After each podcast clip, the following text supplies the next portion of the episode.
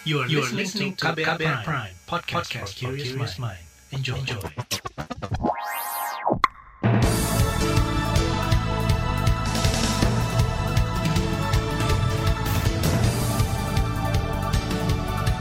Selamat pagi saudara, senang sekali kami bisa menjumpai Anda kembali melalui program Buletin Pagi edisi Senin 1 November 2021. Bersama saya, Naomi Liandra. Sejumlah informasi pilihan telah kami siapkan di antaranya. Kekerasan seksual di perguruan tinggi banyak yang tak dilaporkan. Presiden diminta umumkan kepastian status darurat COVID-19. Operasi pencarian 7 ABK KM Liberty 01 dihentikan. Inilah Buletin Pagi selengkapnya terbaru di Buletin Pagi. Kawasan kampus menempati urutan ketiga sebagai lokasi rawan kekerasan seksual berdasarkan survei Kementerian Pendidikan, Kebudayaan, Riset, dan Teknologi atau Kemenristek Dikti pada 2019. Sedangkan urutan pertama dan kedua adalah jalanan dan transportasi umum. Berangkat dari situasi itu, pemerintah menerbitkan Peraturan Menteri tentang Pencegahan dan Penanganan Kekerasan Seksual yang disahkan akhir Agustus lalu oleh Menteri Nadiem Makarim. Kata Nadiem, Permendikbud ini disusun sejak 2020 dengan menggandeng berbagai pihak, di antaranya perwakilan perguruan tinggi keinginan yang kuat untuk memerdekakan semua peserta didik di Indonesia menggerakkan kami untuk mengesahkan Permendikbudristek tentang pencegahan dan penanganan kekerasan seksual di lingkungan perguruan tinggi. Peraturan ini kami keluarkan sebagai pedoman bagi perguruan untuk membentuk satuan tugas pencegahan dan penanganan kasus kekerasan seksual di dalam kampus dan menentukan sanksi bagi pelaku kekerasan seksual di lingkungan perguruan tinggi. Nadi mengaku tengah menyiapkan perdampingan teknis bagi perguruan tinggi sebagai aturan turunan dari Permendikbud Ristek itu. Tujuannya menekan angka kekerasan seksual di perguruan tinggi yang jumlahnya semakin meningkat. Ia menegaskan para pelaku yang terbukti melakukan kekerasan seksual bakal dikenakan sanksi ringan hingga berat, semisal dikeluarkan dari kampus. Berdasar data Pusat Kajian Krisis Universitas Pendidikan Indonesia UPI, per Januari 2021 sudah ada 43 kasus kekerasan seksual. Komisi Nasional Anti Kekerasan Terhadap Perempuan Komnas Perempuan mendukung penerapan aturan pencegahan dan penanganan kekerasan seksual di kampus. Ketua Subkomisi Pendidikan Komnas Perempuan Alimatul Kiptiah mengatakan kekerasan seksual di kampus bak fenomena gunung es. Kata dia merujuk survei tahun lalu, 63 persen korban tak berani melapor. Kalau saat ini serasa adem ayem itu karena memang banyak korban yang tidak melapor gitu. Kalau dari penelitian ini 40 persen dari 304 mahasiswi di salah satu perguruan tinggi negeri pernah mengalami kekerasan seksual. Di Komnas Perempuan sendiri, kekerasan seksual di lembaga pendidikan 27 persennya itu terjadi di kampus. Sedangkan 92 persen dari 162 responden mengalami kekerasan gender berbasis cyber. Alimatul mengutip temuan media Tirto di mana terdapat ratusan kasus kekerasan seksual di berbagai perguruan tinggi pada 2019. Mayoritas korban ialah perempuan, terbanyak ialah mahasiswi, kemudian dosen dan staf. Karena itu ia mendorong Kemendikbudristek dan perguruan tinggi berkomitmen mencegah hingga memulihkan korban kekerasan seksual di kampus.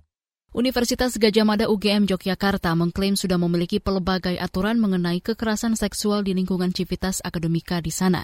Menurut Rektor UGM Panut Mulyono, aturan yang mereka buat sudah mengakomodasi pendapat para ahli, termasuk soal komitmen pemenuhan hak korban kekerasan seksual di kampus kami uh, sudah membuat lebih dulu, maka uh, mereka juga uh, minta materi dari kami untuk diolah, untuk dijadikan bahan masukan lah, begitu ya. Hmm. Uh, jadi ya pasti pasti sinkron, nggak ada hal yang saling bertentangan. Hanya memang begini, karena kami membuat lebih dulu istilah-istilahnya berbeda. Kalau Pak Mas Menteri kemarin memberikan penjelasan ada satgas. Nah, kalau kami itu namanya bukan satgas.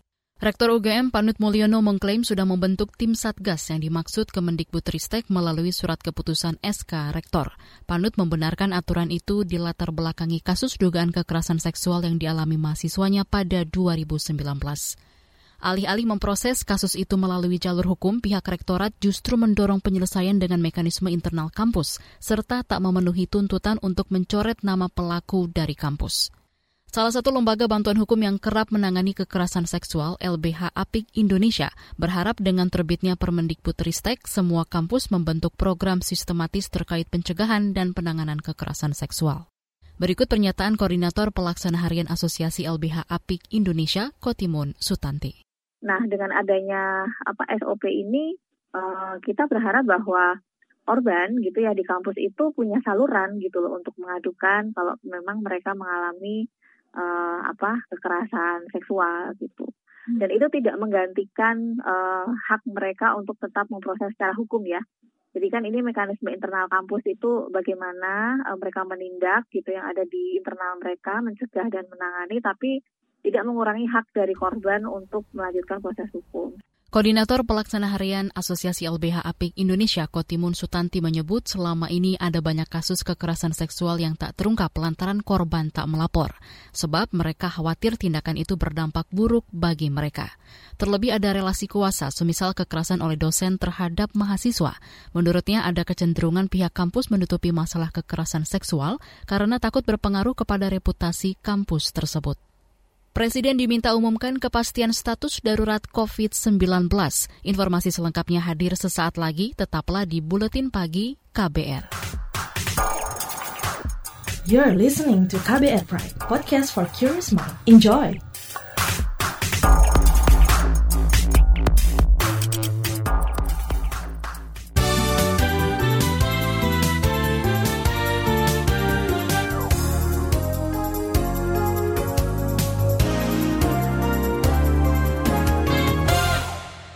Anda sedang mendengarkan Buletin Pagi KBR. Presiden Joko Widodo mendorong keberlanjutan kolaborasi G20 atau grup berisi 20 negara yang menjadi representasi perekonomian dunia, salah satunya terkait pendanaan penguatan arsitektur kesehatan global. Hal itu disampaikan Menteri Keuangan Sri Mulyani Indrawati setelah mengikuti pertemuan di hari pertama gelaran G20 di Roma, Italia. Oleh karena itu Bapak Presiden tadi di dalam intervensi pertama menyebutkan apa yang disebut arsitektur kesehatan global perlu untuk diperkuat yang terdiri dari tadi mekanisme untuk atau upaya kolaborasi antar negara-negara untuk memperkuat akses terhadap terjadi eh, vaksin apabila terjadinya pandemi yang adil, yang terjangkau, yang aman dan berkualitas. Menteri Keuangan Sri Mulyani menilai persiapan kolaborasi arsitektur kesehatan diperlukan lantaran banyak negara tidak mengantisipasi pandemi corona. Dampaknya, biaya penanganan pandemi mencapai 12 triliun dolar Amerika Serikat dan sekitar 5 juta orang meninggal. Presiden Jokowi, kata dia, mengajak negara-negara di dunia untuk menyiapkan langkah-langkah menghadapi pandemi dengan lebih baik. Kepala negara juga menekankan perlunya pengaturan tata kelola kesehatan yang adil dan merata sesuai dengan harapan Badan Kesehatan Dunia atau WHO. Kelompok masyarakat sipil mendorong pemerintah mengumumkan status pandemi COVID-19 pada akhir tahun 2021. Status pandemi apakah berlanjut atau tidak itu akan berpengaruh terhadap pengelolaan keuangan negara. Kuasa hukum pemohon uji materi terhadap Undang-Undang Kebijakan Keuangan Negara untuk penanganan pandemi COVID-19, Viola Reyninda menyebut Desakan masyarakat itu didasari keputusan Mahkamah Konstitusi, yakni status pandemi COVID-19 harus diumumkan pada akhir tahun kedua sejak status itu dibuat, yakni penghujung 2021 penting sekali harus segera di, uh, diputuskan seperti itu karena status penanganan COVID ini yang akan menentukan bagaimana wajah pengelolaan keuangan ke depan seperti itu. Terlepas dari apakah presiden, apakah krisis ini dianggap berlanjut atau tidak berlanjut seperti itu, yang paling penting adalah kepastian dari statusnya itu sendiri. Maksimal mungkin November atau Desember ini sudah harus diumumkan status itu di kepada masyarakat. Viola yang juga peneliti konstitusi dan demokrasi kode inisiatif mengatakan, berdasarkan putusan MK, bila pada tahun ketiga pandemi masih dalam keadaan krisis, maka undang-undang tetap berlaku. Namun persyaratan tentang perumusan anggaran hingga batasan defisit harus dilakukan oleh persetujuan dan pertimbangan legislatif, yakni DPR dan DPD. Dalam keputusan MK itu sekaligus mengoreksi pasal 27 Undang-Undang COVID-19 yang memberikan kekebalan hukum bagi pejabat yang menangani COVID-19. Pemerintah diminta mewaspadai tren kenaikan kasus COVID-19 di 100 lebih kabupaten atau kota di tanah air. Epidemiolog Universitas Griffith Australia, Diki Budiman, menduga masih banyak kasus COVID-19 yang tidak terdeteksi lantaran rendahnya testing dan tracing.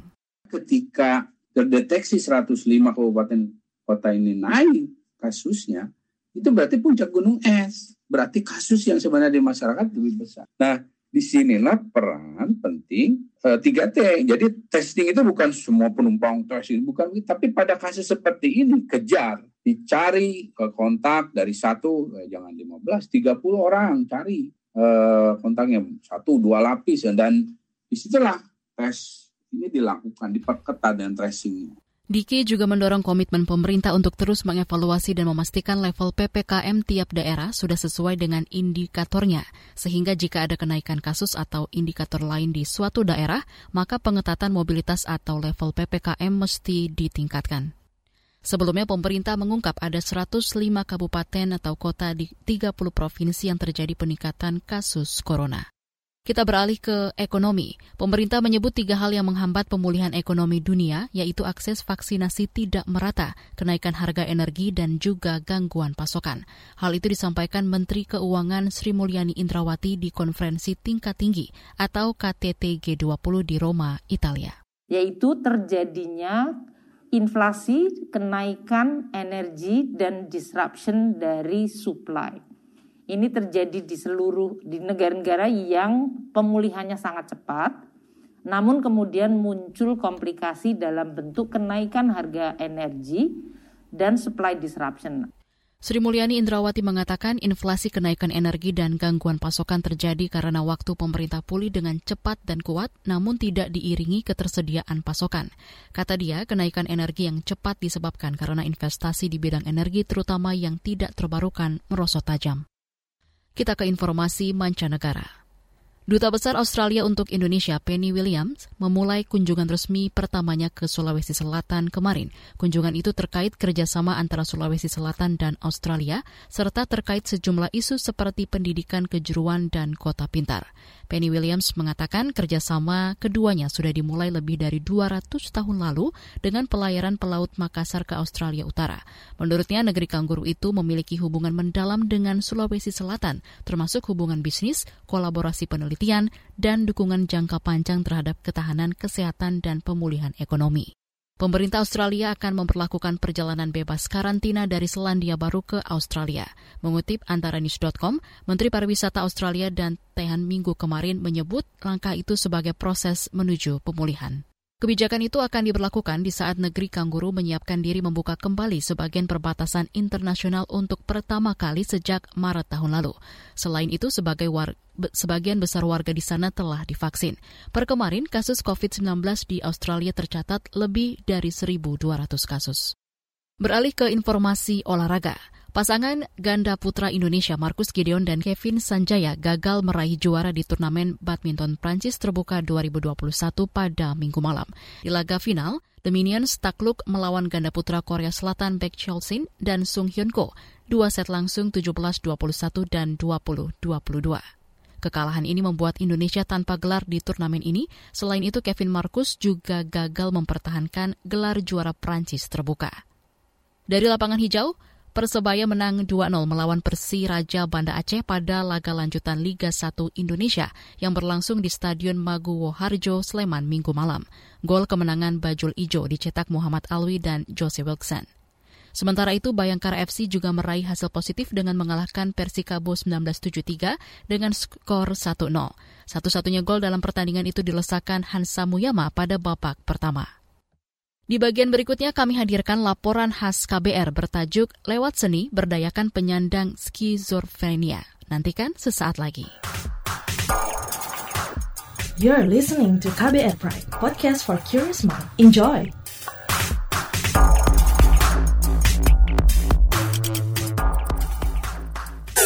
Commercial break. Anda sering gelisah, tidak bisa tidur nyenyak selalu merasa ada yang merasuki pikiran Anda. Ini bukan iklan horor atau cerita seram, tapi kalau Anda mengalami hal seperti itu, Anda pasti ketinggalan berita terupdate yang lagi ramai diperbincangkan. Gak mau kan dibilang ketinggalan berita?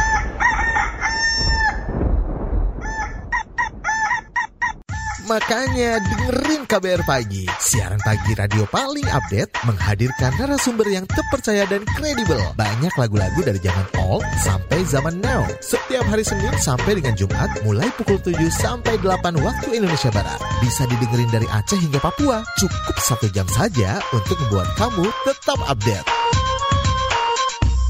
Woi, ayam siapa nih? Berisik, saya mau dengerin kabar pagi.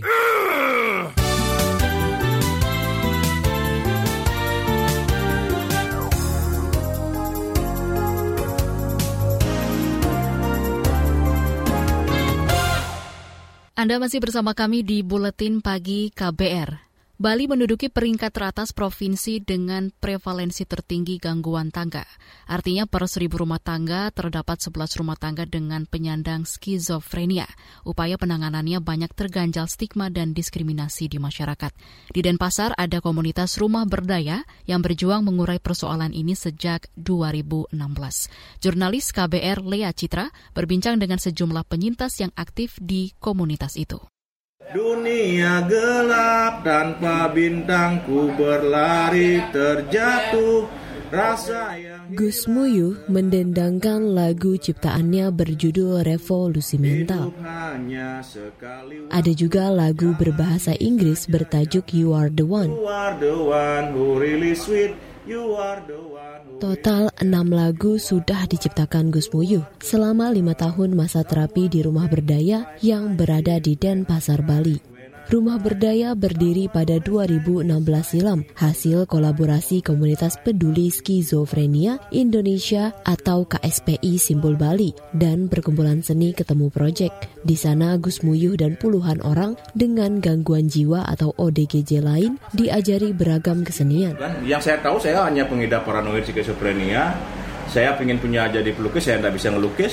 Saya hanya bisa bikin novel, saya ingin jadi penyanyi tapi saya tidak bisa terlalu bagus main gitar tapi saya bisa ciptain lagu ada seberapa Selain lagu, pemilik nama lengkap Saka Rosanta ini juga menulis novel dan melukis. Beberapa lukisannya dipamerkan di Galeri Nasional bahkan sampai ke Jerman. Wih, saya pameran di Galna saya dapat uang dan 4 juta kemarin juga dapat dan sehari-hari saya hidupnya dari sini saya jual 250 ribu buat 300 ribu dan sehari-hari hidupnya dari ini aja itu kebanggaan udah menghasilkan kan ya kita kita menyebut kita diri kita profesional kan bisa juga meskipun kita tidak bisa sampai membiayai lah keluarga gitu loh. Terapi seni di rumah berdaya terbukti membantu Gus Muyuh mengelola kesehatan mentalnya. Hal serupa juga dirasakan Komang Sudiarto yang akrab dipanggil Loster. Seni itu sangat penting untuk orang ODGJ sebenarnya. Karena dalam ini terapi seni namanya kita konsentrasinya buat melukis otomatis seimbang dia. Makanya teman-teman yang di RB nggak punya bakat seni itu dia agak lebih sulit gininya kalau saya sakit sama seni itu bisa menjalani kehidupan walaupun dengan ODGJ. Pria 47 tahun ini memang bekerja sebagai pelukis sebelum mengidap skizofrenia. Semenjak bergabung di rumah berdaya, bakat melukis inilah yang dijadikan sarana terapi. Dampaknya pun sangat besar bagi ya, Loster. seperti sampah yang didaur ulang aja gitu. Kayak ada pekerjaan kayak gimana ada yang adalah teman ada yang menghargai gitu. Kalau saya nggak terlahir sebagai orang seni mungkin saya udah telanjang di jalan jalan-jalan gitu mungkin yang pernah dijual yang paling mahal lukisannya berapa bu? lukisan saya 9 juta Manfaat terapi seni bagi pasien gangguan jiwa diakui oleh penyintas sekaligus pengelola rumah berdaya I Nyoman Sudiasa. Karena seni itu universal dan orang-orang seni itu paling tinggi penerimaannya terhadap kami itu. Banding tenaga kesehatan umpamanya itu. Itu stigmanya masih tinggi. Seperti kami saling bermain lah kolaborasi kadang itu bernyanyi kadang itu. Saya rasa bisa dengan seni itu karena di lingkungan seni itu batas antara normal dan tidak normal itu hampir tidak ada itu. Teman-teman mempunyai tingkat keunikan yang berbeda itu. Dari bahasanya itu kan juga luar biasa penerimaannya. Di rumah berdaya, puluhan pasien skizofrenia dikelompokkan menjadi dua, yaitu kelompok sosialisasi dan produksi. Pasien seperti Gusmuyo dan Loster masuk kelompok produksi karena mampu menghasilkan karya. Menurut Nyoman, keberhasilan keduanya menjadi bukti bahwa difabel psikososial juga sanggup hidup mandiri. Salah satu contoh aja Gusmuyo ini kan dari kegiatan seni itu sampai dia bisa pameran itu itu kan meningkatkan kebanggaan. Pasti itu ada pengaruhnya terhadap diri kan. Yang semula kami bawa di stigma kami tidak bisa apa-apa kami hanya pecundang kami hanya beban keluarga tetapi kami bisa menghasilkan karya yang dipajang galeri nasional padahal dalam tanda kutip tidak semua orang yang dalam tanda kutip waras bisa lo sampai tembus. Rumah berdaya bakal terus berkiprah merangkul penyandang disabilitas mental di Pulau Dewata. Stigma dan diskriminasi yang masih terjadi perlahan-lahan mesti diakhiri. Bukan aib gitu loh. Artinya kami ingin masyarakat itu mempunyai sudut pandang yang berbeda dari pemahaman yang dulu-dulu terhadap gangguan jiwa itu. Seperti gangguan jiwa itu adalah asam Tuhan, tidak bisa diobati, hanya jadi beban, tidak bisa pulih. Kami ini loh bukan orang-orang yang perlu dikasihani, tetapi kami ini perlu dikasihi. Demikian Saga KBR, saya Lea Citra, terima kasih sudah mendengarkan. Informasi dari berbagai daerah akan hadir usai jeda. Tetaplah bersama Buletin Pagi KBR. You're listening to KBR Pride, podcast for curious mind. Enjoy!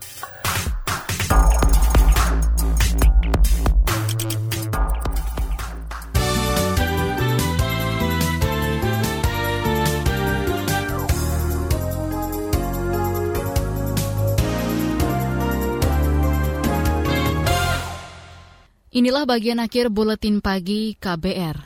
Dinas Perhubungan DKI Jakarta menerapkan sanksi tilang bagi kendaraan yang tak lulus uji emisi. Kepala Dishub DKI Jakarta Syafrin Liputo mengatakan sanksi tilang itu diatur dalam Undang-Undang Lalu Lintas dan Angkutan Jalan.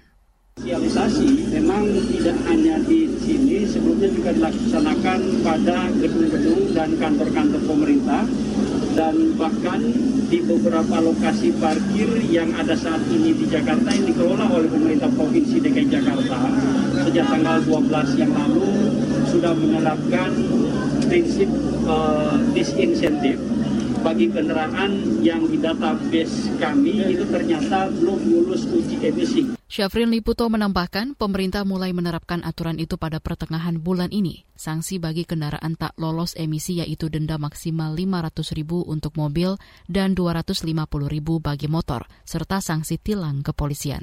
Wajib uji emisi ini menyasar kendaraan berusia 3 tahun lebih di wilayah ibu kota negara.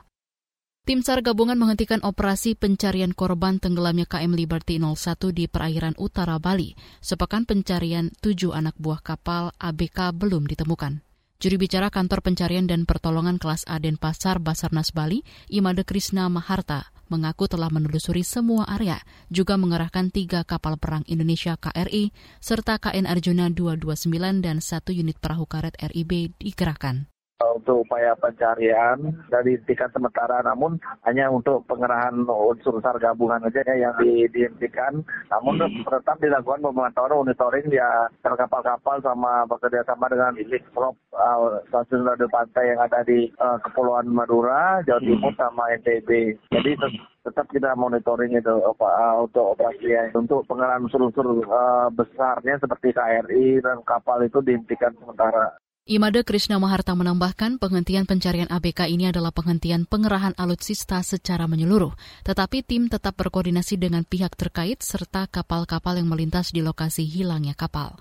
Kata dia, upaya pencarian masih bisa dibuka kembali apabila terdapat informasi baru. Banjir di Kabupaten Sintang, Kalimantan Barat masih menggenangi permukiman warga sepekan lebih. Ketinggian air mencapai 2 meter. Sebagian besar warga memilih bertahan di rumah. Kepala BPBD Sintang Benhard Saragi mengatakan ada 11 kecamatan lain yang juga terimbas banjir. Akibatnya aktivitas warga lumpuh. Dia mengimbau orang tua melarang anaknya bermain di genangan. Sungai yang Sungai Melawi dan Sungai Kapuas. Sungai Melawi disuplai lagi dengan Sungai Kayan. sehingga turun ke Sintang menjadi bertemu di Sakat Tiga kita ini. Sungai Kapuas disuplai lagi dengan air dari Sungai Ketungau. Kita tinggi air kita di sini, tapi pada intinya karena ini banjir pasang, masyarakat sudah mengerti per detik uh, volume air yang akan sampai kepada rumahnya. Sehingga kita berharap tidak ada korban jiwa. Bernhard Saragi mengatakan BPBD bersama warga membangun posko 24 jam untuk memantau debit air sekaligus menjaga kendaraan. Data sementara dari BPBD di lima kabupaten terdapat 30 ribu jiwa yang terdampak banjir. Saat ini pemerintah daerah terus menyalurkan bantuan berupa 17 ton beras, mie instan, serta makanan pokok lainnya. Informasi tadi menutup jumpa kita di Buletin Pagi hari ini. Pantau juga informasi terbaru melalui kabar baru, situs kbr.id, Twitter kami di akun @beritaKBR, serta podcast di alamat kbrprime.id. Akhirnya, saya Naomi Liandra bersama tim yang bertugas undur diri. Salam.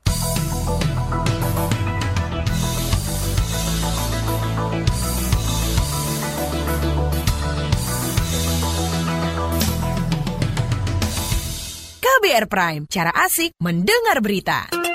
KBR Prime, podcast for curious mind.